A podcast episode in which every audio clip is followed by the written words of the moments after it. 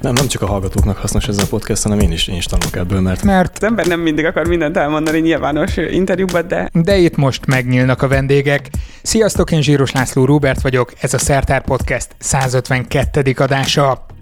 Volt már szó itt a podcastben az oktatás és a változó munkaerőpiac kapcsolatairól több szempontból is, de azt, hogy hogyan hasznosul az elméleti tudás a résztvevők szemszögéből, még nem boncolgattuk.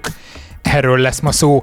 Ehhez robotpilótára kapcsoltam, vagyis Twitteren és Instagramon kértelek titeket, hogy tegyetek fel kérdéseket, amelyekkel egy kicsit beleáshatjuk magunkat a fiatal vállalkozók elméjébe. Az én pár kérdésem mellett a tieiteket tolmácsoltam feléjük. Ettől a szerkesztés persze kicsit olyan Kossuth rádiós lett, de szerintem nagyon tanulságos. A válaszokat halva többször magamra ismertem, és volt, ami nagyon meglepett. A mai adást is a Görbebögre kávézóban vettük fel.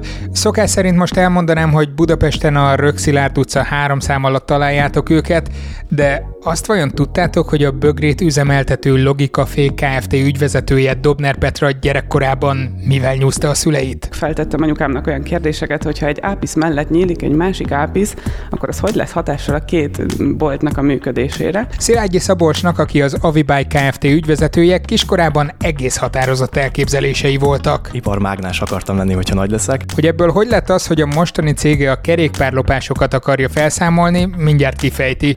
De előtte nézzük gyorsan, hogy hogyan indult a Photon Technologies mögött álló Volomsára üzleti karrierje. Már általános iskolából olyat csináltam, hogy nem messze a súlytól volt egy pékség, amit minden gyerek szeretett, és én minden reggel elmentem bevásárolni, és utána eladtam azt az osztályban. És ha már üzlet, a törzshallgatók már tudják, hogy a Szertár Podcast közösségi finanszírozásból működik. Ha jelképesen előfizetsz rá a patreon.com per szertár oldalon, akkor még sokáig tudom készíteni és szabadon elérhetővé tenni mindenki számára a sorozatot, tehát www.patreon.com per szertár. Köszönöm. És most vágjunk bele a mai témánkba. Első kérdés. Mivel foglalkozik a vállalkozásotok? Elsősorban kávézóként üzemelünk, de rendezvénytermünk is van mellette. Mi a városi kerékpáros közlekedés népszerűsítését tűztük itt célul, illetve ezen belül pedig a kerékpár tolvajlás eltörlését a föld színéről.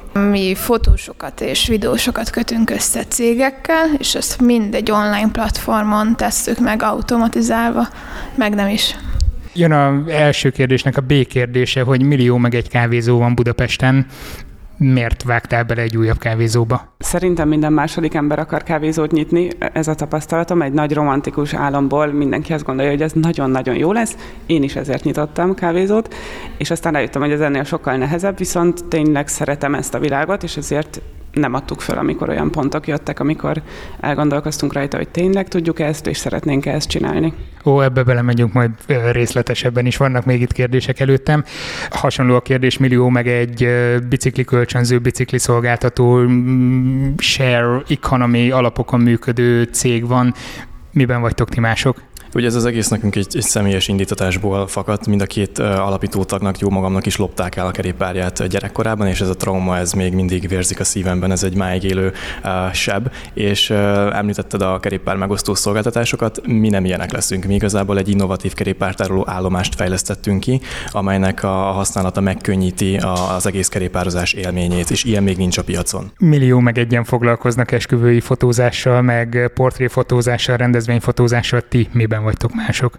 Mi őket keressük, akik fotóznak, úgyhogy alapvetően a megrendelőknek segítünk abban, hogy ezeket a fotósokat megtalálják gyorsan. Egyrészt így a megrendelőknek általában nem szokott nagy fotós, videós networkjük lenni, ha van fotós ismerősük, általában egy-két területével foglalkozik a fotográfiának, és így a platformon keresztül meg mindenféle egy stílus, mint területhez hozzá tudnak férni, szóval, hogy igazából itt az összeketést gyorsítjuk fel. Következő kérdés, ez már hallgatói kérdés. Mi volt az eredeti célja a vállalkozásotoknak, illetve módosult-e ez időközben? Nálunk egyértelműen, amikor megnyitottunk, akkor logikai kávézóként indultunk, ami a korábbi munkahelyemből adódik, ami a csodák palotája volt. E, Ha valakiben felvetődne, hogy honnan ismerem Petrát, igen, a csodák palotájában dolgoztunk Igen. együtt annó. Igen, a csodák palotája miatt volt egy, egy ilyen jellegű ötletünk, hogy, hogy hogy tudnánk különlegesebbek lenni a piacon, és ezek a a játékok voltak. Nem egy társas játékkávézót akartunk nyitni, mert abból már nagyon sok van, és amúgy sem annyira ö, ezt a vonalat akartuk képviselni, hanem a logikai játékokat kifejezetten.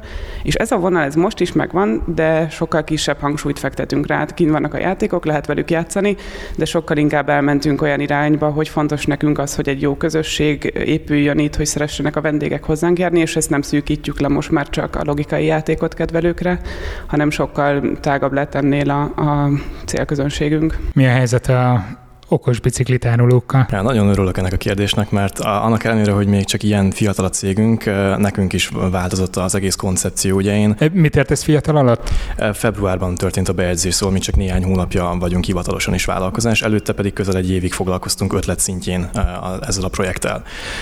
Igen, alapvetően, amikor indult ez az egész, én mindig is úgy képzeltem el, hogy egy gyártulajdonos leszek, ugye nagyon konzervatív módon, én ipar, iparmágnás akartam lenni, hogyha nagy leszek, viszont ahogy jöttek a különböző szakmai inputok, úgy egyre inkább egy ilyen hardcore tech startup, egy igazi 21. századbeli adatokat kezelő marketing szolgáltatás nyújtó cégé alakultunk át, és jelenleg is ezt az irányvonalat képviseljük. Egyébként azt hiszem, hogy valami ilyesmi van a cégbejegyzésetekben, hogy megmunkálással foglalkoztok. Így van, tehát... azt muszáj volt berakni, de ott van ugye mellettem másik többi kategória, amit majd ki fogunk bővíteni. Neked miben módosult sára az elképzelésed, vagy mi volt az eredeti cél? Sokkal inkább így az egész ilyen művész világot akartuk megszólítani, hogy jobban rátalálhasson a piacára, szóval beleértve mondjuk például inkább fotósokon, videósokon kívül mondjuk grafikusokat, zenészeket. Aztán akkor elkezdtük rájöttünk, hogy minden egyes ágnak megvannak a specifikusságai, és hogy a, vannak általános adatbázisok, amik pont azért nem elégítik ki a megrendelők igényeit, mert hogy annyira általánosak, és minden egyes területnél szükséges van piaci specifikusságra, és akkor, akkor jött az a gondolat, hogy muszáj fókuszálnunk, nem csak a platform felépítése miatt, hanem amiatt is, hogy ne törjön bele a cég abba, hogy minden egyes területen eléggé nagy és minőségi networköt építsünk fel, úgyhogy így maradtunk a fotósoknál és videósoknál. Ez egyre jobban alakul, mert itt közben nézem a többiek arcát is, és mindenki így bólogat, tehát hogy ez már is egy közös pont, hogy mindenkinek volt egy tök jó elképzelése, aztán abból lett valami vagy még jobb, vagy majd kiderül, hogy milyen, lesznek még erre kérdések. Mi vezetett titeket arra, hogy belevágjatok egyáltalán a vállalkozásba. Ezt kicsit úgy finomítanám, hogy hamarabb volt az, hogy van egy ötlet, és azt akartátok megvalósítani vállalkozáson keresztül, vagy pedig tudtátok, hogy ti vállalkozók akartok lenni, és kerestétek hozzá az ötletet? Én nem tudtam, hogy vállalkozó akarok lenni, de később visszagondolva már gyerekkoromban is voltak olyan érzéseim, hogy én saját bélyegzőt szeretnék, meg feltettem anyukámnak olyan kérdéseket, hogy ha egy ápisz mellett nyílik egy másik ápisz, akkor az hogy lesz hatással a két boltnak a működésére. Most már valószínűleg ezt szebben is meg tudnám fogalmazni. Anyukám akkor erre nem nagyon tudott válaszolni, és, és nem annyira értette, hogy miért foglalkozom ezzel a kérdéssel. Úgyhogy voltak, voltak ennek nyomai, meg én vállalkozó családban nőttem föl, viszont nem gondoltam, hogy vállalkozó leszek és aztán jött egy hirtelen lehetőség, pont nem annyira éreztem jól magamat a munkahelyemen, és volt egy, egy pályázati lehetőség, ami adott annyi bátorságot és lelkesedést, hogy belevágjak. Anyagilag nem volt elég alapvetően, de arra jó volt, hogy, hogy, hogy megadja azt a lökést, hogy elinduljak ezen az úton. Lássuk az iparmágnást. Így van. Ha nagyon őszintén szeretnék erre válaszolni, akkor azt mondanám, hogy a saját önzőségem vezetett arra, hogy vállalkozó legyek. Soha se akartam alkalmazott lenni. Ugye az, hogy, hogy másnak az Audiát tankolni, az nekem egy elképzelhetetlen történet. És, és ezért gondoltam úgy, hogy tényleg bele kell vágni, tehát muszáj belevágni, és erre az MVM Edisonnak az első startup, energetikai startup versenye volt a legmegfelelőbb alkalom, és akkor gyakorlatilag kiléptem a fényre, és, és azóta ezt csinálom, és, és abszolút élvezem. Az MVM Edisonra egyébként vissza fogunk térni valószínűleg a következő adásban. Ez csak egy ilyen beharangozás volt. Nála Csári? Szerintem, mint sok vállalkozónál nem gondoltam volna én se, hogy vállalkozó leszek. Aztán én is visszanéztem, hogy ennek voltak-e jelei, tünetei, hogy esetleg vállalkozóvá válok, és nagyon vicces, de már általános iskolából ilyet csináltam, hogy nem messze a súlytól volt egy pékség, amit minden gyerek szeretett, és én minden reggel elmentem bevásárolni, és utána eladtam azt az osztályban. Ezt a működés sajnos viszonylag hamar lezárt az osztályfőnököm, úgyhogy ennek ott vége lett, de hogy ezen kívül még volt... Az osztályfőnök, mint versenyhivatal. Igen, és aztán majdnem az igazgatóiba is bekerültem emiatt, mert hogy jogtalan volt az értékesítés az osztályban, de amúgy nagyon vicces, a profit ez nem volt sose sok, 5 kötőjel 10 forint között van, de, de néhány napi munka után meg tudtam venni még egy péksütit. Szóval, hogy voltak ilyen sztoriaim, ezen kívül amúgy nekem is vállalkozó családi háttér van, um, apukámnak van egy saját fogászati klinikája, és de akiknek ilyen legendás sztoriai vannak, az a két uh, déd nagymamám, akik mindketten nagy üzletasszonyok voltak, és híresek a saját területeken, és azokat a sztorikat mindig imádtam hallgatni. Aztán amúgy, hogy miért lettem aki vagyok most, az uh, úgy jött, hogy a gimiben láttam egy ilyen poszt kiírást egy Facebook csoportban, amit a bátyám posztolt, hogy indul egy ilyen vállalkozói szemléletmódot oktató program, ahova gimiseket várnak, és hát én végzős voltam akkor, és hát persze, hogy nagyon sok időm volt, gondoltam, akkor még kevesebb időt csinálok magamnak, és, és jelentkeztem, de nem azért, mert gondoltam volna, hogy én vállalkozni akarnék, hanem csak mondtam, hogy ilyet még nem próbáltam ki, és, és igazából ott született meg amúgy a foton ötlete ebben a gimiseknek szóló programban, és akkor utána mi úgy döntöttünk, hogy tovább visszük ezt a diák projektet. Hallgatva a lányok családi sztoriait, nekem senki nem volt a családban vállalkozó, úgyhogy ez a, ez a kitörési lehetőség is közrejátszott abban, hogy én most itt ülök és veletek beszélgetek. Viszont ami még érdekes, hogy nekem is a bátyám posztolta a pályázatot, amire jelentkeztem, és nálunk is egyébként még a, a, a nekem a déd nagypapám volt, akinek még ilyen inspiráló volt a munkája, ő cukrász volt itt nem messze a Népszínház utcában. Na akkor kapcsolódik az, hogy is sütik is vannak a kávézóban. Igen, igen, ez kapcsolódik mindenképp. Viszont nagyjából meg is válaszoltátok, vagy elkezdtétek megválaszolni a következő kérdést, hogy honnan szereztétek azt a tudást, amire a vállalkozáshoz szükségetek van, illetve hogyan találtátok meg ezeket a csatornákat. Sári, te erre nagyjából meg is adtad a választ, de kiegészíted? Hát ez egy ilyen folyamatos tanulás, nyilván a legelső alapokat a U-School-ban kaptam meg, és utána rájöttem, hogy a online világ az nagy barátunk, és nagyon sok mindent meg lehet találni a neten, úgyhogy... Tehát YouTube-ba beírtátok, hogy hogyan legyek vállalkozó, aztán... nem, nem a YouTube-ba, de hanem a Google-ben kerestem cikkeket, aztán jöttek a könyvek, és akkor utána majd gondolom beszélünk róla később, de voltak más programok, amik még segítették a fejlődésünket. Mondja nyugodtan, hogy mik ja? ezek. Jó, oké. Okay. Ami a Telenor, utána jött a Telenornak az accelerátora, ahol egyrészt mentorokat kaptunk, másrészt pedig oktatást egy kb. fél éven keresztül, és utána meg még a Design Terminál mentorációs programjában voltunk, ahol ugyanúgy kaptunk mentort és uh, oktatást, és mindegyik más-más uh, fázisú cégeket uh, célzott, és így tök jó volt, hogy minden egyes fázisban uh, szakmailag releváns uh, tudást kaptunk, és mindig vezetve voltunk a jó irányba. Nekünk alapvetően a pályázat az egy állami pályázat volt, a fiatalok vállalkozóvá vállásának mi voltunk a próba verziója, ha lehet így mondani, a maga összes hibájával és előnyével, ami egyébként nagyon sok ö, tanulságot is ö, hozott nekünk, és am, amit én onnan kiemelnék, az nekem egy mentor volt, aki, aki nagyon sokat jelentett, aki még most is felhív, hogyha olyan üzletet lát, ami nekem jó lehet, én is felhívhatom őt, hogyha ilyen mm, kérdésem van, elakadásom van.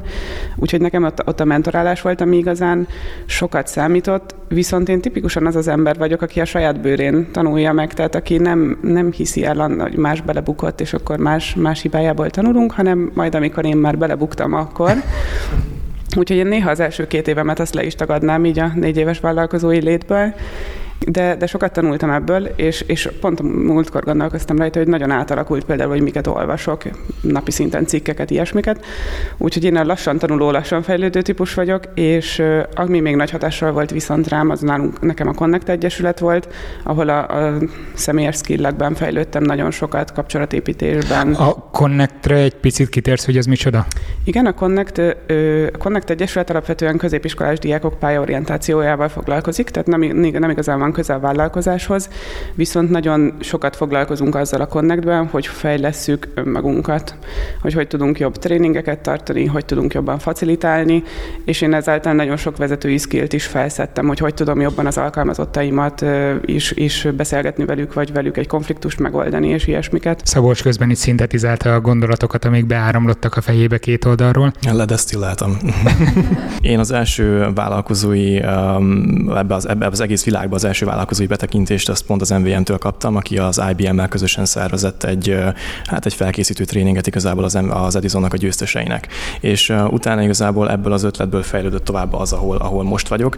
Um, Szerintem a legtöbbet a Climate Kicknek köszönhetjük Magyarországon, akik, akik egy, az EIT-nak, a European Institute of Technology-nak az egyik lány szervezete, és klímainnovációval foglalkoznak. Tehát minden olyan fiatal kezdő vállalkozást a szárnyuk alá vesznek, akik valamilyen szinten tudnak tenni a globális felmelegedés, hát nem azt mondom, hogy csökkentésért, de inkább az, hogy tehát alkalmazkodni lehessen hozzá.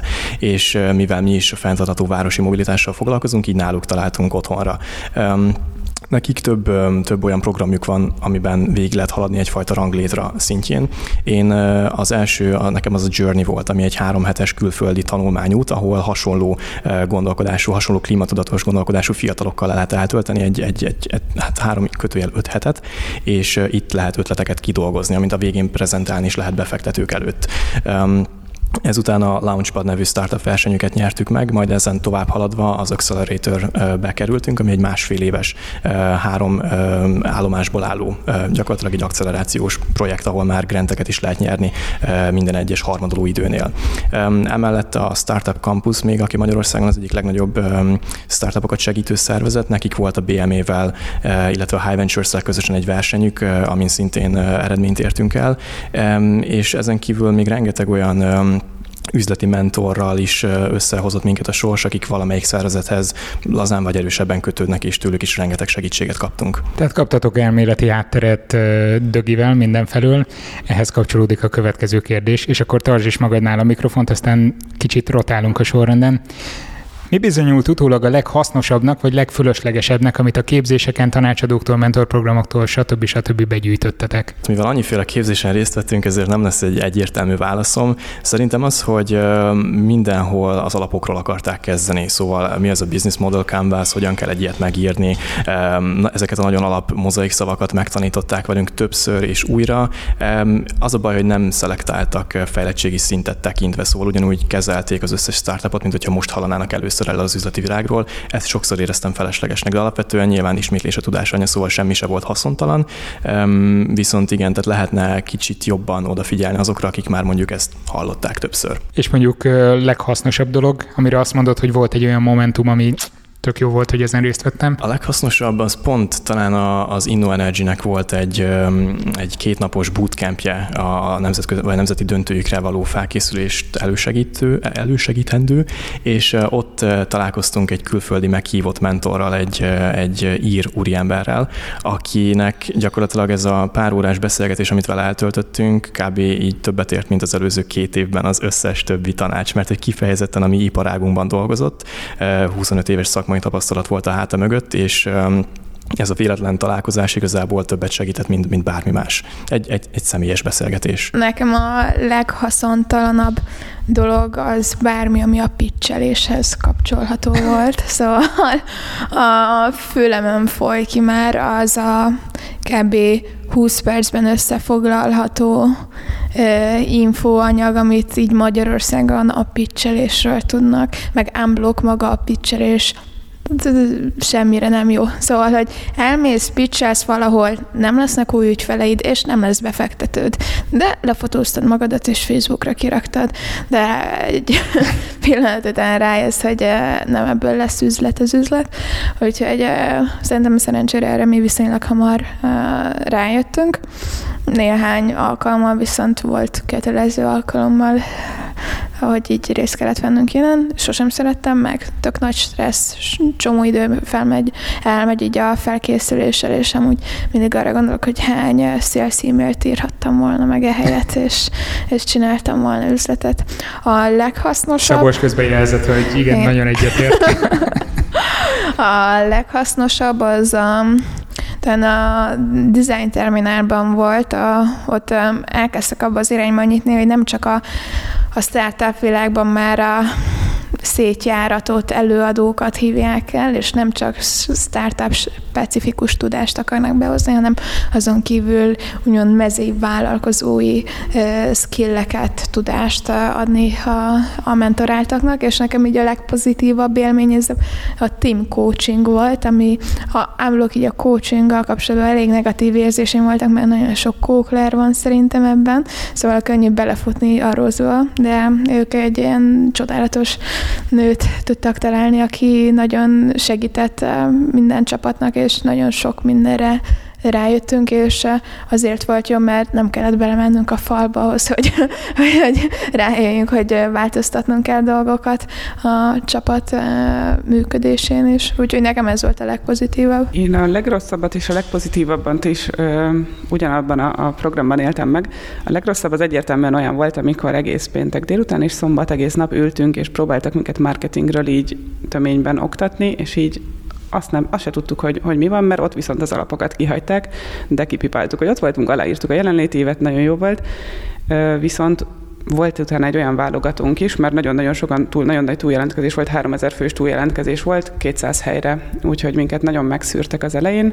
Ez egy ilyen 9 hónapig tartó szűrés volt, és amikor már csak 500-an voltunk, akkor volt egy olyan, hogy szóban találkozó volt egy úriemberrel, be kellett menni, elmondani az ötletedet, aki szétszedett, de teljesen, tehát a veszekedésig szétszedte mindenkinek az ötletét. Pár hónappal később bocsánatot kért mindenkitől, és elmondta, hogy ő nem ilyen ember, de hogy egyébként vállalkozóként ilyeneket fogunk tapasztalni, hogy jön egy valaki, aki azt hiszi, hogy mindenkinél okosabb, nem ért a szakmáthoz, de azért szétszed és kiabál veled. És tényleg ezt tapasztalod azóta? És pont ezt akartam egyébként mondani, hogy azért én, én itt nagyon ki vagyok téve az embereknek a vendéglátásba, tehát hogy több ezer emberrel találkozunk, nagyon sok szerződést írunk, és igen, nagyon tudnak ilyen emberek lenni. Persze kis százalék, tehát mondjuk 10 százaléka az embereknek, de tényleg ez van, amikor nekem van igazam, de akkor is úgy áll hozzá, hogy... És hát vendéglátósként mosolyogj ehhez, és hitesd el vele, hogy neki tök jó, hogy, hogy te ennek ennél mosolyogsz és finom kaját adsz, és nem üvöltözöl vele vissza. Úgyhogy nekem ez nagyon hasznos volt, nekem ez volt az egyik ilyen nagyon kiózanító élményem, és úgy érzem, hogy, hogy jól meg is álltam, és józan maradtam abban a helyzetben, és mostanában is többnyire sikerül józannak maradni, amikor ilyen feszített vitáim vannak. Sugárzik belőletek az, hogy mennyire sikeres a vállalkozásotok, és ehhez kapcsolódik a következő kérdés. Miben méritek a vállalkozás sikerét? Eladásokba. Okay. Szerintem ez a legfontosabb, hogy eljussunk abba, abba a részbe, hogy már bevételt tudjunk csinálni abból, amit uh, szeretnénk közvetíteni, és szerintem ez a legnehezebb pont idáig eljutni, főleg egy olyan szolgáltatásnál, ami mondjuk új a piacon, és az első vásárlás szerintem mindig ilyen nagyon, szóval az a legtisztább és egyértelmű pozitív visszajelzés arra, hogy valami olyat csinálsz, amire van igény az embereknél. Szerintem ez az egyik. A másik meg szerintem az, hogy milyen csapat csinálja, szóval, hogy az eladások mellett, a, szóval eladások az a befektetőknek, meg az életben maradás az fontos, szóval, hogy ez a, ez a minimum, aminek meg kell lenni, hogy legyen annyi bevétel, hogy túléljen a cég, sőt, még fejlődjön is. És, és a legjobb meg az, hogyha ezt egy olyan csapattal csinálod, akik így el vannak köteleződve, és és uh, mármint szerintem csak akkor lehet elérni, hogyha olyan csapat van mögötte, akik el vannak köteleződővel csinálják, és nem a munkaidő végén felállnak, és azt mondják, hogy hello, hanem arra gondolnak, hogy ezt be kell fejezni, meg ahhoz, hogy haladjunk, akkor ennek annak meg kell lennie. Na, mégsem olyan egyértelmű ez akkor. Pont ehhez akartam hozzászólni, hogy nekem sokkal nehezebb azt mondani, hogy az eladásra, mert én mindig is az a típusú ember voltam, aki, aki sokkal inkább az érző oldalt hozza, aki, aki nem szeret a pénzzel foglalkozni, akinek ez egy, egy teher, és aki egyébként az első másfél évben én küzdöttem azzal, hogy vezetni kell a céget, és vezetőként kell beleállni helyzetekbe, mert én, én nem ezt szeretem, én a kollégáimmal szeretek dolgozni, a vendégeimmel szeretek lenni és beszélgetni, és nem azzal foglalkozni, hogy most mennyi az eladás, viszont muszáj. Úgyhogy nekem ez, ez egy állandó állandó harc, amiről a Sári beszélt, hogy próbáljam felküzdeni az eladási oldalt is, és azzal is foglalkozni, és most már sokkal jobban megy, most már sokkal jobban tudom magamat úgy irányítani, hogy igen, erre be kell iktatnom időket, akkor is, ha nem szeretem, ez a munkám 10%-a, amit nem szeretek, és akkor a többit lehet, ha ez, ez biztonságosan jól működik, akkor a többit meg lehet örömmel csinálni, úgy, hogy szeretem, és, és nem stresszelek rajta, hogy mi van a háttérben. Nekem még csak annyit hozzáfűznek, hogy nekem picit ez olyan, mint valami játék, szóval, hogy még ezt a pénzt egyáltalán nem magunkra költjük, hanem a cégbe fektetjük vissza, szóval itt nem arra van szó, hogy na most jól megtömjük a zsebünket és veszünk egy BMW-t, hanem, hanem sokkal inkább ahhoz, hogy fejlődjünk, és hogy picit tényleg olyan, mint valami, nem tudom, monopoli, hogy belefektetünk a szállodákba, meg a házakba, De hogy ez, ez a őket. És, és, ilyen, ilyen tökre ilyen extázis a csapat, hogy igen, most már elértünk ide, hogy tudtunk irodaszereket venni céges pénzbe, és hogy szerintem ezek ilyen nagyon flash élmények, amikor a nem másnak a pénzét költöd el, hanem amiért keményen dolgoztál, abból fejleszted már tovább a céget. Nekünk induló vállalkozásként még egészen más indikátoraink vannak. Ugye ezt elsősorban a, a, a szándéknyilatkozatoknak a számával tudjuk mérni. E, konkrét eladásokat mi még nem generálunk, mert még nincs olyan fázisban, a, tehát nem, nem indultunk, még a piacra lépés nem történt meg. De alapvetően már szerintem az is e, egy jó mérce lehet, hogy hányan válaszolnak az e-mailes megkeresésekre, és hogy azoknak a válaszoknak mi, a, a minősége az milyen. Hogy, hogy tényleg tetszik a projekt, vagy, vagy egyáltalán nem, vagy mondjuk e, módosító javaslatuk van. Szóval most még mi egészen más mutatókkal dolgozunk. Ez valószínűleg változni is fog tehát különböző fázisokban vagytok, különböző Persze, de, de típusú vállalkozásoknál. Tehát... Így van. Ó, keltnek a kérdése. A vállalkozás terméke széles kör számára hozzáférhető tette fel ezt a kérdést úgy, hogy nem tudta, hogy kik lesznek itt, úgyhogy annyival finomítom, hogy hogyan döntitek el, hogy milyen szélesre nyitjátok ezt a hozzáférési kaput. Ez a, ez a mi esetünkben nagyon egyszerű, mivel mi a, a városi kerékpárosokra fókuszálunk, szóval nekünk nincsen olyan, hogy most akkor kitágítjuk. Egyébként van, mert ez, ez most egy ilyen kis sneak peek, de hogy tervezzük egy, egy roller rolleres dokkolóállomásnak a megépítését is, illetve egy roller szolgáltató üzletnek is a kiépítését. Szóval igen, alapvetően a, a fenntartható alternatív városi mobilitás az egyelőre most még a kerékpározásra, illetve a rolleres közlekedésre terjed ki, tehát ők, ők lesznek a mi ügyfeleink majd. Vendéglátóipari egységként mi ugye nyitvatartási időben mindenkit kell, hogy fogadjunk, aki bejön és kifizeti a terméket. Itt azért több mindent elrejtettél ebben a mondatban, tehát nyitvatartási időben kifizeti a terméket, tehát... Így van, ez a négy év tapasztalata. Volt, amikor az elején még itt maradtunk tovább, mert a társaság jól érzi magát, és nem akarjuk kidobni őket. Ezeket szerintem meg kell tanulni, eldönteni, hogy mikor éri meg, meg mikor nem és most már azért van olyan szűkítő tapasztalatunk, és például a rendezvényeket sokkal könnyebb szűrni, hogy most már tudom, hogy mikor érzem azt, amit ezt nem szabad elvállalni típusú vállal, rendezvény, mert, mert nem fog megtérülni, mert túl sok olyan kérésük van. Mi igazán egészen rugalmasan kezeljük ezeket a rendezvényeket, de amikor tényleg azt érzem, hogy már a 70. bört húzzák le rólam, akkor még fognak ötöt, ami már nagyon fájni fog. Úgyhogy, úgyhogy most már tudom, hogy mi az, amit nem szabad bevállalni, de szerintem ez is egy állandó libikóka, hogy tudom, hogy a fennmaradásomhoz nem biztos, hogy rossz, hogyha ezt elvállalom, de egyébként meg van már velük közepesen jó tapasztalatom, biztos, hogy jó lesz-e, meg hogy mit teszek kockára, akár csak a saját pihenésemet, hogyha ezt elvállalom, és, és közben nem fog megtérülni. Fú, ez nagyon fontos szempont itt a saját pihenés, ez fel se vetődött a kérdések között. Ne. Nem, nem csak a hallgatóknak hasznos ez a podcast, hanem én is, én is tanulok ebből, mert valószínűleg nekünk is lesz majd ilyen pillanat később. Biztos, hogy lesz ilyen pillanat. Nálatok volt? Hát fókuszálni mindenképpen kell. Szóval mi két irányba lövünk, egyrészt a megrendelők, másrészt a, a fotósok. Az elején a megrendelőknél úgy indultunk, hogy mindenki jöhet, aztán rájöttünk, hogy mindenkinek nem fogunk tudni kommunikálni. Első és legfontosabb, hogy ki kell találni, hogy cégek vagy magánszemélyek irányába szeretnénk eladni első körbe. Idővel lehet mindkét irányba is, de, de az elején, amíg még szűkös erőforrások vannak, muszáj megtalálni azt a nést, amivel stabil lábakat tud ereszteni a, a cég, és akkor mi a cégek mellett döntöttünk, ami szerintem a induló vállalkozásnál mindig egy e, jó húzás, mert cégeket igazából ingyen meg tudod keresni, szóval, hogy fent vannak az e-mail címek, lehet írni, lehet kopogtatni, és lehet nyomolni. Magánszemélyeket meg hirdetés nélkül nagyon nehéz e, megfogni. A, szóval, hogy mi itt leszűkítettük, hogy cégek és olyan cégek, akiknek gyakran van szüksége fotósra, de nem annyira gyakran, hogy felvegyenek egy full-time fotóst. A fotósok oldalán ott is szűkíteni kellett, ott is el kell dönteni mindenki is, vagy egy szűkebb réteg, és nekünk ami a legfontosabb volt, hogy a megrendelőink jó szolgáltatást kapjanak, és jó szolgáltatás, meg jó fotós tud adni majd. Úgyhogy mi az elejétől kezdve nagyon nagy hangsúlyt fektetünk arra, hogy a kiválasztási folyamatunkat a lehető legprofibra csináljuk, és, a, és megtaláljuk azokat a fotósokat, akik profik, de nem annyira fontos személyükre a self-branding, mert itt csapatmunkáról van szó, szóval, hogy aki ő magát akarja tolni előre, az annak nem a fotón kell, hanem tolja a saját oldalát. Itt elkezdtétek mondani ezeket a különbségeket, hogy mi volt az, amikor elindultatok, ehhez képest, hogy a módosult sok minden, úgyhogy ehhez is kapcsolódik a következő kérdés, hogy fenntartható-e, amit csináltok. Ezt értelmezzétek, ahogy szeretnétek, ennyi kérdést kaptam. Én, én akkor lennék az első, aki ezt megválaszolja. Bízok benne egyébként, mert az iparág, amin belül mozgunk, az az urban technology, és ez nagyon szorosan kapcsolódik a, ehhez a smart city, okosváros koncepcióhoz. És, és azt látjuk tényleg világszinten mindenhol, hogy, hogy egyre inkább teret nyer magának ez, a, ez az elképzelés, ami tényleg arról szól, hogy minél kényelmesebbé, élhetőbbé tenni a nagyvárosainkat. Egyre zsúfoltabbak lesznek a világ lakosságának a fele. Már most nagyvárosokban él, 2050-re ez 75 százalék lesz, szóval elképesztő metropoliszok, gigapoliszok fognak kialakulni alakulni, és ezeket valahogy élhetőbbé kell tenni, és akkor így jönnek képbe ezek a különböző sharing szolgáltatások, az egész sharing economy, és ezen belül úgy véljük, hogy nekünk egy-egy felívő pályánk lesz. A fenntartható az pénzügyileg, vagy így, mint fenntarthatóság környezetileg?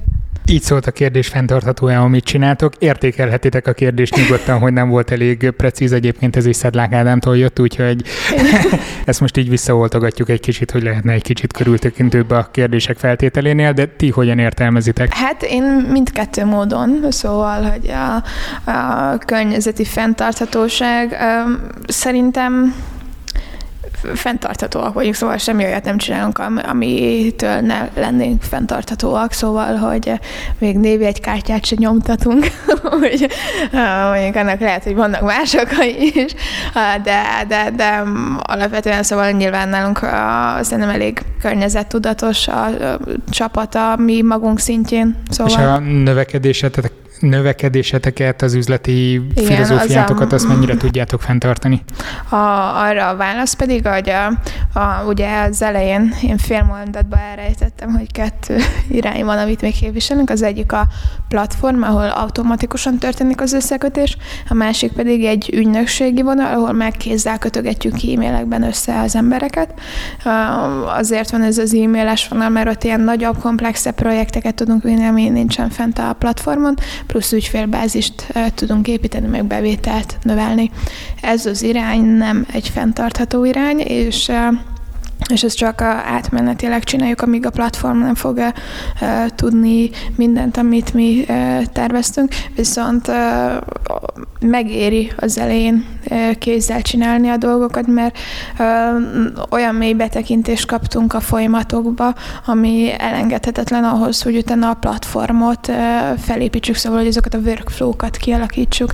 Szóval egyrészt így a piacismeret az nagyon nagy pozitívum volt, az, hogy nem hallunk éhen és csinálunk bevételt, és hogy, és hogy létező ügyfelek vannak, szóval a maga brand awareness is növekszik, szóval, hogy a, az elején szerintem érdemes olyan dolgokba belerakni energiát, ami hosszú távon nem fenntartható, mert hogy az elején még meg kell szerezni a piac ismeretet, az első bevételeket, brandet ismerté kell tenni, utána meg el fog jönni ez a pont, akkor tudnod kell, hogy mi az, amikor már tovább kell lépni ezen, és mi nekünk minden egyes mozdulatunk azon van, hogy minden a platformon legyen benne, és ettől a iránytól a lehető legkorábban tudjunk elszakadni. Ezt, ezt nagyon jól mondta Sári, viszont a környezetmérnökén nekünk tanított megtanították, hogy a vállalati fenntarthatóság az egy egész komplex dolog. Nagyon komoly auditokkal szokták vizsgálni, hogy ez mennyire valósul meg.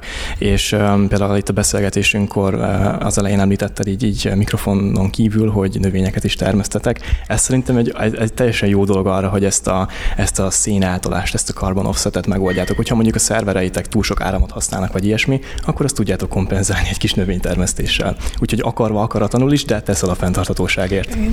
Most veszük meg a céges növényeket is, hogy ne, ne csak otthon legyen, szóval már nagy izgalom van, hogy milyen növényeket választunk. De lehet, hogy ennek az az oka, hogy otthon már nem fértek el a növényektől, úgyhogy hát igen, az irodába is kell rakni. Tényleg ezen a 40 négyzetméteren a 20-30 növényemet elég nehéz már karban tartani. Vendéglátásként elég nehéz a környezeti oldalról beszélni, mert ugye sokat támadják itt a szívószálak, a műanyagok és, és minden, minden kapcsán.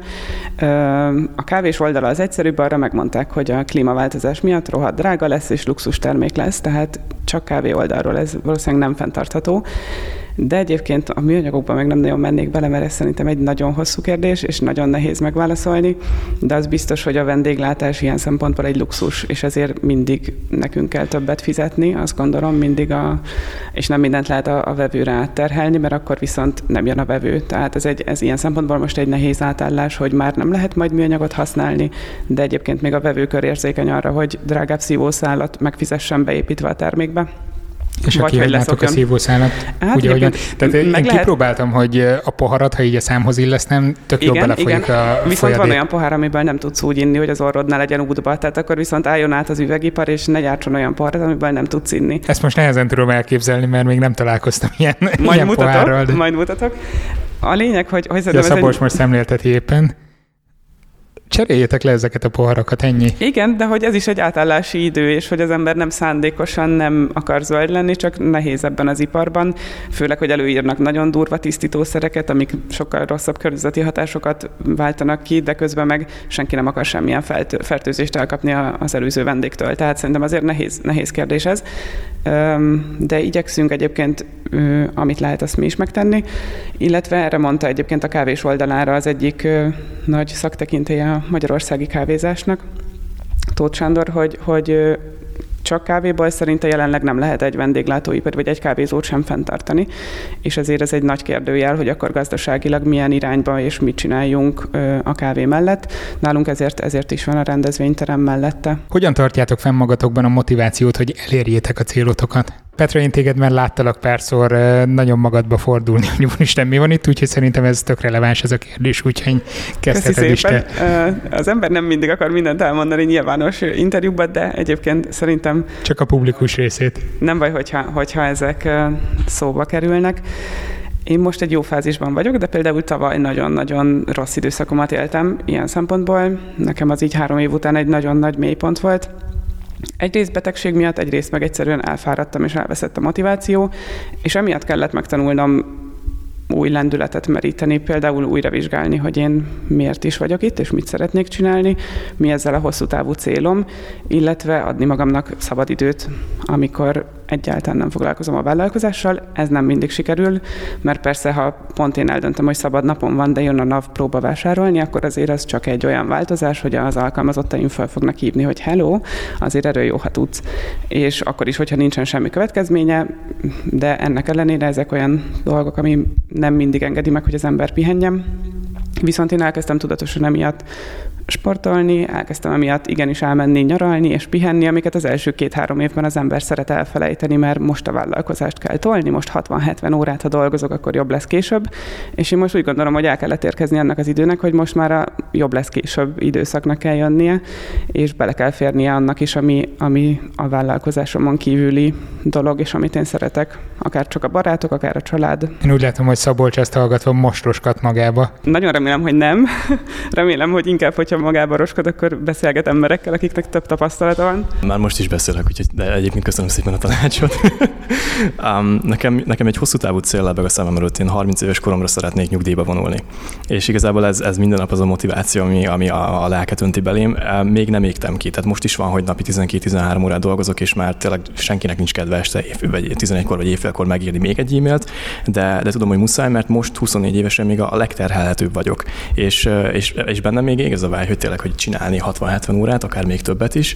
Um, de valóban kíváncsi leszek, hogy el fog érkezni egy ilyen kiégés pillanat, azt hogyan fogom kezelni, de, de ugye látom magam körül a, a, a jó példákat arra, hogy ezt, ezt, ezt, ezt abszolút pozitívan meg lehet oldani. Akár mondjuk egy, egy, egy hosszabb utazással, amire remélem, hogy addigra már össze fog gyűlni a pénz, úgyhogy tényleg, tényleg ki, ki fog kapcsolni. Um, én, én ezt most még, mondom, ezzel a hosszú távú célral tudom fenntartani magamban. Hát én úgy csinálom, hogy minden nap jól érzem magam, és... Ennyit.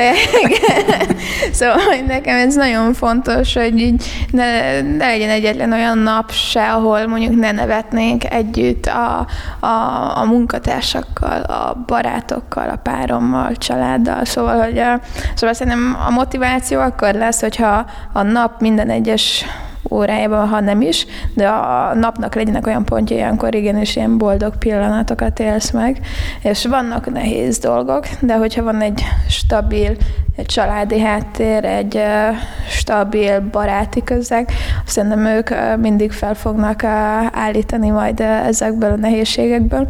És a motiváció, szóval szerintem a motiváció az jön abból, hogy egészségesen élsz.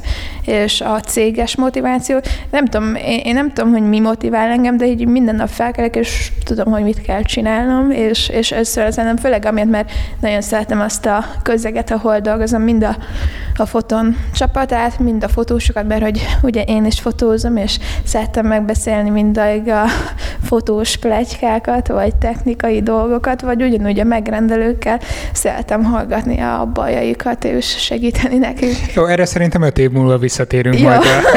Pont ezt akartam mondani, hogy azért erősen érződik, hogy picit fiatalabbak vagytok, mint én, és tényleg nem sokkal, de hogy, hogy, hogy azért én mondjuk már kapom azt a volt osztálytársaimtól, hogy hú, hát a gyerek, hú, hát az én miért, miért, nem, miért nem tart még máshol az életem, és én nagyon boldog vagyok ebben a bőrben, csak ez például egy társadalmi nyomás, hogy 29 évesen, most ez már, már sokak szerint nem itt kéne tartanom, vagy nem a vállalkozásomat kéne tolni, és hogy szerintem azért ez be tudja befolyásolni az embernek a, az életét, hogyha kívülről nagyon sokat kapja azt, hogy nem ezt kéne csinálnod. Igen, azt el akartam mondani, hogy nem minden pillanat volt nekem se boldog, mert ameddigre a boldog létemet kialakítottam, addigra nagyon mély pontokat kellett megélni. Úgyhogy én, én úgy kezdtem az egészet, hogy ugye én egyetem helyett kezdtem el a foton csinálni, szóval, hogy ez ilyen a, egy ilyen top gimibe jártam, ahol alapból nagyon fura volt, hogy valaki nem megy egyetemre, és olyan családi közegből jöttem, hogy mindenki értelmiségi. Szóval, hogy ez egy ilyen óriási nagy törés volt, mind családilag, mind baráti közösségben, és akkor ott kaptam az olyanokat, hogy így jöttek így oda hozzám, hogy hú, Sári, hallották, hogy mi történt velem, hogy, hogy most mi lesz így az életemmel, meg meg hogy lesz tovább. És ilyen teljesen kétségbeesve jöttek hozzám, meg volt, aki inkább ordibálva jött, hogy na, akkor szedjem már össze magamat, és ne kezdjek el itt bohóckodni. Uh, aztán megjöttek azok, amikor igenis nagyon sok rossz ember van a világban, akik rosszat akarnak neked, és, uh, és szóval, hogy uh, nekem így az első év az, az az életem egyik legnehezebb éve volt szerintem, de utána a legboldogabb fellendülésért. A, nem, igazából tényleg azért, mert hogy az elején én is azt csináltam, hogy, hogy mindent így a fotomba, és hogyha akkor válsz nagyon labilisá, meg, meg érzelmileg könnyen kimozgathatóvá, hogyha egy reteszed fel minden egyes tétedet, és erre jöttem rá, hogy több helyre kell befektetni. Ezt a felévelést nagyon szívesen megtöröm a következő kérdéssel, hogy mit tartottak a legnagyobb buktatónak nyilván a saját területek, nyilván a saját területeteken? Szerintem az, hogy a legnagyobb buktató az, hogyha valaki nem elég szorgalmas, és nem tesz meg mindent azért, hogy a legjobb szolgáltatást vagy terméket csinálj meg, ha nincs meg ez a belső motiváció, hogy a legjobbat akarod adni a megrendelőknek, szerintem az a legnagyobb buktató. Meg a másik meg még az, hogyha nem vagy etikus, szóval, hogyha ha nem vagy etikus vállalkozó, az egy idő után vissza fog csapni rád. E, ezzel én is teljesen egyetértek, ilyen elvi szinten nekem is ezek a legfontosabbak, de annyi jutott még eszembe hozzá, hogy szerintem az nagyon fontos, hogy az ember meg észrevegye azt a pontot, ha eljön, lehet, hogy nem, nem a saját hibájából, de amikor abba kell hagyni. Erre egy érdekes hasonlatot olvastam most, hogy, hogy ez is olyan, mint a szerencsejáték, hogy mindig arra hivatkozunk, hogy de már mennyi munkát és pénzt töltem bele, és akkor majd, majd most, most visszajön. És hogy a szerencsejáték függőknél hozzák ezt fel mindig, hogy, hogy ezt csinálják, és szerintem a vállalkozásnak is van egy ilyen vonala, sokszor az önhibádon kívül, de úgy jársz, és, és meg kell találni azt, hogy elfogadni azt a pontot, ha ez így van, mert különben ez lesz a legnagyobb buktató, és nem az, hogy etikus voltál-e. Én visszahoznám a, a szakmaiságot ebben. Nagyon jó, hogy beszéltek az emberi oldaláról is. Én még, nekem még nincs ennyi tapasztalatom, hogy ezeket is meg tudnám osztani.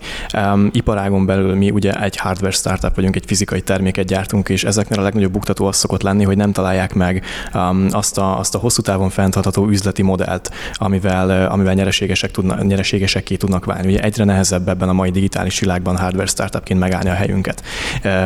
Ismerek olyan startupot, egy holland cégről volt szó, akiknek 7 millió eurós árbevétele volt, és mégis másfél év után a cashflow miatt gyakorlatilag csődbe mentek. És nagyon sokan nem ismerik fel elég korán ezt a problémát, hogy hiába van egy jó ötlet, de hogyha nem tudják fenntartható módon ezt értékesíteni és eladni, akkor gyakorlatilag nem, nem ér semmit. Bármiben jelente korlátokat, hogy Magyarországon indítottátok a vállalkozásotokat? Szerintem nem. Ugye Magyarországot is egy, egyfajta közép-európai startup központtá akarják tenni, úgy, mint ahogy Izrael ugye a közel-keleten, vagy, vagy San Francisco, a Szilícium völgy, ugye a nyugati parton, és szerintem nagyon jó úton halad e felé. Nekünk kifejezetten jó, hogy most Magyarországon kezdünk, mert ugye jövőre fogják itt megrendezni a zsirót, jövőre lesz a kerékpározás éve Magyarországon, szóval a lehető legjobb időben vagyunk szerintem a legjobb helyen. Szerintem ez attól függ, hogy mit akarsz csinálni a cégeddel. Ha egy jól működő KKV akarsz lenni, szerintem abszolút van piac itt, ahol lehet élni és megélni a megrendelőkből. Nyilván, hogyha a globális piacra akarsz menni, szerintem akkor sem annyira rossz választás Magyarország, mert hogy itt van Magyarország, szóval magyarul beszélnek, ez itt az anyanyelved, ismered a piacot, ismered az embereket, és az egy tök jó ilyen tesztközeg arra, hogy a, a vállalkozásodnak, a termékednek vagy szolgáltatásodnak a kezdeti fázisában tesztel, utána nyilván azt a networköt megszerezni, akikkel, akiknek a segítségével eljuthatsz mondjuk az USA-ba, az, az nem egy könnyű dolog, de itthon is van néhány olyan ember, aki ebben tud segíteni, szóval ilyen szempontból a külföldi terjeszkedésnél szükséges az, hogy, hogy kint is töltsön időt az ember, hogy a network meglegyen, vagy meglegyenek az itthoni kapcsolatok, de ha Magyarország a célpiac, akkor szerintem teljesen jó itt lenni. Globális piacnál vannak nehézségek. Nálad nem tudom, Petra, mennyire értelmezhető a globális piac kérdése, viszont azzal megbonyolítom, hogy a testvéred viszont külföldön vállalkozó, úgyhogy valószínűleg valamennyit tudtatok egyeztetni. Ez így van, a testvéremnek volt egy szabaduló szabálya Portóban, úgy tavaly eladta, és ez egy érdekes dolog volt, hogy majdnem egyszerre indultunk, és mennyire másképp fejlődött a két cég. Például összehasonlítva a két adózási rendszert, sokkal egyszerűbb az adózás Portugáliában, és, és sokkal több Nagyobb lehetőség van benne. Van és, és sokkal gyorsabban föl tudott emiatt futni, illetve ugye olyan szolgáltatást vittek Portóba, ami ott még nem volt szabadulószobák, Magyarországon senki ne nyisson már, külföldön van még értelme nyitni. Ők ezt meglovagolták, és, és ezzel így ez egy sikeres vállalkozásuk volt, de nekik ennyi is volt a céljuk. Én hosszabb távra terveztem, nem akarok globálisan külföldre menni például, tehát nekünk egyértelműen a magyar KKV volt, a, a, meg a magyar általános emberek a fogyasztó mi piacunk, és emiatt sokszor inkább az adózási rendszer az, ami, amit így felszoktak hozni a vendéglátásban, meg a szabályozási rendszer konyha technológiailag, hogy milyen nehéz. Viszont én ezzel mindig úgy voltam, hogy nem érdemes ezen lovagolni, meg ezen rágódni, el kell fogadni, hogy van ez a rendszer, és ehhez alkalmazkodni, és én soha nem hasonlítgattam emiatt össze más külföldi vendéglátási szabályozáshoz, mert mire megyek vele? Tehát lehet, hogy ott elég egyel kevesebb mosogató, meg egyel kevesebb, nem tudom, alkalmazott emiatt, de, de ettől nem leszek előrébb, hogy azon kesergek, hogy itthon viszont kell, fel kell építeni úgy a vállalkozásom, hogy az itthoni keretek között tudjon működni. Egy egész filozófiai jellegű kérdést hagytam így a vége felé. Egy ötlet kitalálójának vagy megvalósítójának nagyobb-e az érdeme? Szerintem a megvalósítónak. Szóval, hogy az, hogy az ötletből termék legyen, vagy szolgáltatás, odaig egy nagyon-nagyon hosszú út vezet, amiben nagyon sok munka, döntés, választás van, és és igazából, hogyha jó a megvalósító, ő fog tudni a piacra reagálni, és szerintem ez a legfontosabb, hogy olyan terméket, szolgáltatást csinálja, amire a piacon van igény, és az ötlet kitalálásánál ezzel nem feltétlenül van tisztában az ember. Úgyhogy szerintem a megvalósítás alatt jönnek ki azok a dolgok, amitől sikeres lesz egy projekt, vagy nem. Én sokszor emiatt így szenvedek magamban is, mert én szerintem inkább az ötlet kitalálásában vagyok jó, mint a megvalósításban, és ezt szerintem fontos kimondani, és tudatában lenni, hogy, hogy nekem ez a fele megint csak nehézség, viszont azt is tudom magamról, hogy van bennem annyi kitartás és annyi talpra esettség, hogy tudjak megvalósító is lenni, viszont emiatt értékelem nagyon a megvalósítói oldalt, mert az az, ami sokkal több munkát igényel sokszor, és sokkal több kitartást és időt és befektetést, mint maga az ötletelés, és nagyon sokan tűntek is már el mellőlem amiatt, mert az ötletbe beleszerettek, meg abba, hogy tudok az ötletről néha lelkesedni, és, és, és tényleg a világot megváltani. Viszont amikor látják azt, hogy, hogy húha, ezzel munka is van, és nem csak mindig a flóban vagyunk, és, és szárnyalunk, és nagyon jó, akkor nagyon-nagyon sokan kiestek emiatt, még ha kaptak is fizetést, vagy bármilyen más egyéb motivációjuk volt, szép lassan eltűntek, akik ebben nem voltak igazán kitartóak és jók. Én is azt vallom, hogy ötletelni igazából bárki tud. A elalvás előtt, az zuhanyzás közben az, az nagyon könnyen megy mindenkinek, viszont ahhoz kell az igazi elszántság tényleg, hogy ebbe az egészbe belevágjunk. Um, és saját példát is tudok hozni, egyetemi csoportársaim, környezetmenedzser hallgatók, um, mindenki akar valamit tenni a környezetért. Ugye mindig sopánkodnak reggel, hogy ó, már megint mekkora jégtöm szakadt le az Antarktiszról, és amikor adódik viszont egy lehetőség, hogy tényleg, tényleg valahol beleálljanak ebbe az egész történetbe, akkor, akkor így megszeppennek és vissza, visszakoznak. Um, konkrétan egy, egy felhívás érkezett, egy, egy, egy hölgy jött el az egyik óránk el, előtt, és prezentált nekünk egy lehetőséget, egy nemzetközi lehetőséget, konkrétan ezt a journey amit korábban említettem. És tényleg mindenkinek felcsillant a szeme, e, és utána, amikor lezárult a jelentkezési időszak, akkor én így, így, így jelentkeztem rá, és körbe kérdeztem a csoporttársaimat, hogy na akkor, akkor ki, ki, ki jelentkezett még. És konkrétan senki. Tehát a 30 fős egyetemi társaságomból én voltam az egyetlen, aki, aki aktívan belemerte bevágni, mert azt hiszem észre, hogy nagyon, nagyon félnek az emberek. Mindenkinek megvan ez a kis saját biztonságos burka, hogy én most kapok egy fizetést, van egy stabil állásom, és ez a, ez a kockázatvállalási hajlandóság, ez alapvetően szerintem nagyon-nagyon hiányzik a, a mai fiatalokból. Remélem, hogy ez idővel változ, változni fog, meg, meg lehet rajta javítani mindenféle kormányzati programokkal, oktatással, már csak azzal is, hogy az internetet szerintem szélesebb körben be kellene vezetni, mert azzal tényleg kitárul a világ.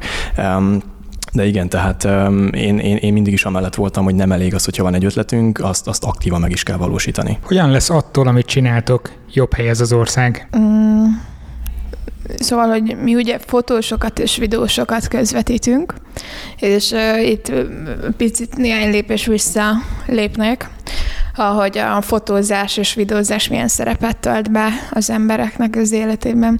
Szóval a fotózás, videózás az első körben dokumentációra használjuk, másrészt pedig arra, hogy valaki el tudjon mesélni valamit a lehető legegyszerűbben másoknak. Szóval a, azzal, hogy sok-sok embernek az esküvőjén jelen voltunk, és a gyűrű húzást, az első hitvesi csókot le, lekattintottuk, azzal nekik olyan élményt adtunk, csinálunk, amit utána majd az unokákkal nézhetnek vissza, és szerintem ez egy nagyon alapvető emberi dolog, hogy, eh, hogy az emlékeket szeretjük nagyon megőrizni, és a boldog pillanatokat pedig eh, sokszor visszanézni, és ez igazából gyakorlatilag a fotókkal és videókkal tud megtörténni, és ez ugyanúgy a cégeknél is, szóval, hogy ha összehoznak egy nagy céges eseményt, ez egy nagyon nagy csapatmunka, és egy nagyon nagy sikerélmény nekik, hogy ez össze lett hozva, vagy az még nagyobb sikerélmény, hogy ha mondjuk van egy indul induló vállalkozás, és csinálunk neki egy image videót, akkor el tudja mondani egy percben az embereknek, hogy ő mit csinál és miért csinál. És szerintem ennek van egy szépsége, és azzal, hogy a kommunikációt segítjük, meg az emlékeket megőrizzük, és szerintem, ha nem is tesszük jobb a világot, de azért néhány embernek segítünk megőrizni ezeket a pillanatokat. Nálunk ennek két vonala van, egészen az egyszeri törzsvendégtől, aki lehet, hogy tényleg csak egyszer jön be, de, de jó, akkor még nem törzsvendég, de hogy, hogy egy olyan élményt kap, ami, amitől emlékezetes marad neki, illetve vannak olyan törzsvendégeink is, akik naponta, két naponta itt vannak, mert annyira fontos részét képezi az életének, hogy kettő mondatot beszélhessen a pultossal. És ez valahol az ő szomorú életsorsa, valahol viszont igenis jobb lesz attól a társadalom, hogy ezek az emberek tudnak jönni, és itt, itt találnak két jó mondatot, ami, amitől boldogabban mennek el, akármennyire is ez ilyen romantikusnak és nagynak hangzik, és üres buborékoknak. Mindemellett a rendezvényeink pedig nagyon-nagyon sok civil szervezetet, egyesületet, induló vállalkozást fogadnak, mivel picit a piaci ár alatt vagyunk, és, és ezen nem akarunk direkt változtatni a, a, a teremárainkkal kapcsolatban, mert nagyon-nagyon sok jó együttműködésünk alakult ebből ki. Vannak, akik most már itt nőttek föl, és évek alatt nagyobb szervezetté váltak. Volt olyan, aki az elején nagyon nehezen, de ingyen kérte a termet, akkor mi kértünk érte cserébe marketing szolgáltatást, ilyesmiket, de, de most már ott tart, hogy, hogy ő kéri, hogy nehogy kedvezményt adjak neki, hanem akkor ő kifizeti a, a termet, és, és szerintem ezek nagyon szép dolgok, és ezek, az, ezek a szervezetek, ezek mind valami olyat csinálnak, amit mi is támogatni tudunk, és azért így, így azt gondolom, hogy nagyon nagy tömeget tudunk megmozgatni és kvázi boldogabbá tenni. Ja, én még említettem az elején, hogy az egyik célunk, missziónk startupként az a, az a kerékpártolválásnak az el, el, megszüntetése, az eltörlése. De hogy egy kicsit személyesebbé tegyem ezt a, ezt a gondolatot, inkább azt mondanám, hogy az aggódás terhét vesszük le a kerékpárosokról, és sokkal kényelmesebb, sokkal biztonságosabb és nyugodtabb kerékpározási élményt adunk nekik azzal, hogy ezt a, ezt a termékszolgáltatást a, a piacra dobjuk. Gondolj bele, hogy mennyire jó lenne az, hogyha mondjuk megveheted végre álmaid elektromos kerék kerékpárját, és azzal nyugodtan közlekedhetnél a városban, soha, sohasem kellene eh, aggódni eh, azért, hogy bármikor is el tudják lopni. Eh, nagyon sokszor hallottam tényleg egy drágább kerékpár tulajdonosától, hogy ha mondjuk leköti egy bevásárlóközpontnál, akkor 5-10 percenként járja a köröket, és ki, ki kitekint az ablakon, hogy még ott van a kerékpár, és ez szerintem egy szörnyű érzés, és ezt akarjuk megszüntetni. A kérdéseket köszönöm Szedlák Ádámnak, Pilisi Balázsnak, Tóth Milánnak, valamint a bonyolító és All Norton felhasználó nevű Twitter, illetve Instagram szertárkövetőknek. Az adásban megemlítettük az MVM Edison Startup versenyt, aminek a döntőjén ott voltam pár hete, és szóba elegyedtem a három győztes csapat egyikével. Azt mondták, izzasztóbb kérdéseket teszek fel nekik, mint a zsűri. Hm. Mit szólnátok, ha akkor ezt itt folytatnánk a Szertár podcastben? Már egyeztetek velük felvételi időpontot, ha minden jól megy jövő héten egy elektromos autózáshoz köthető szolgáltatás lesz majd terítéken. Többet nem árulok el, majd izzadjanak ők. Ja, és ha már izzadás, itt a kánikula, vigyázzatok magatokra. Tudjátok, folyadékbevitel, körültekintő vezetés, naptej, meg milyenek. Jövő héten találkozunk, legyen szép hetetek, sziasztok!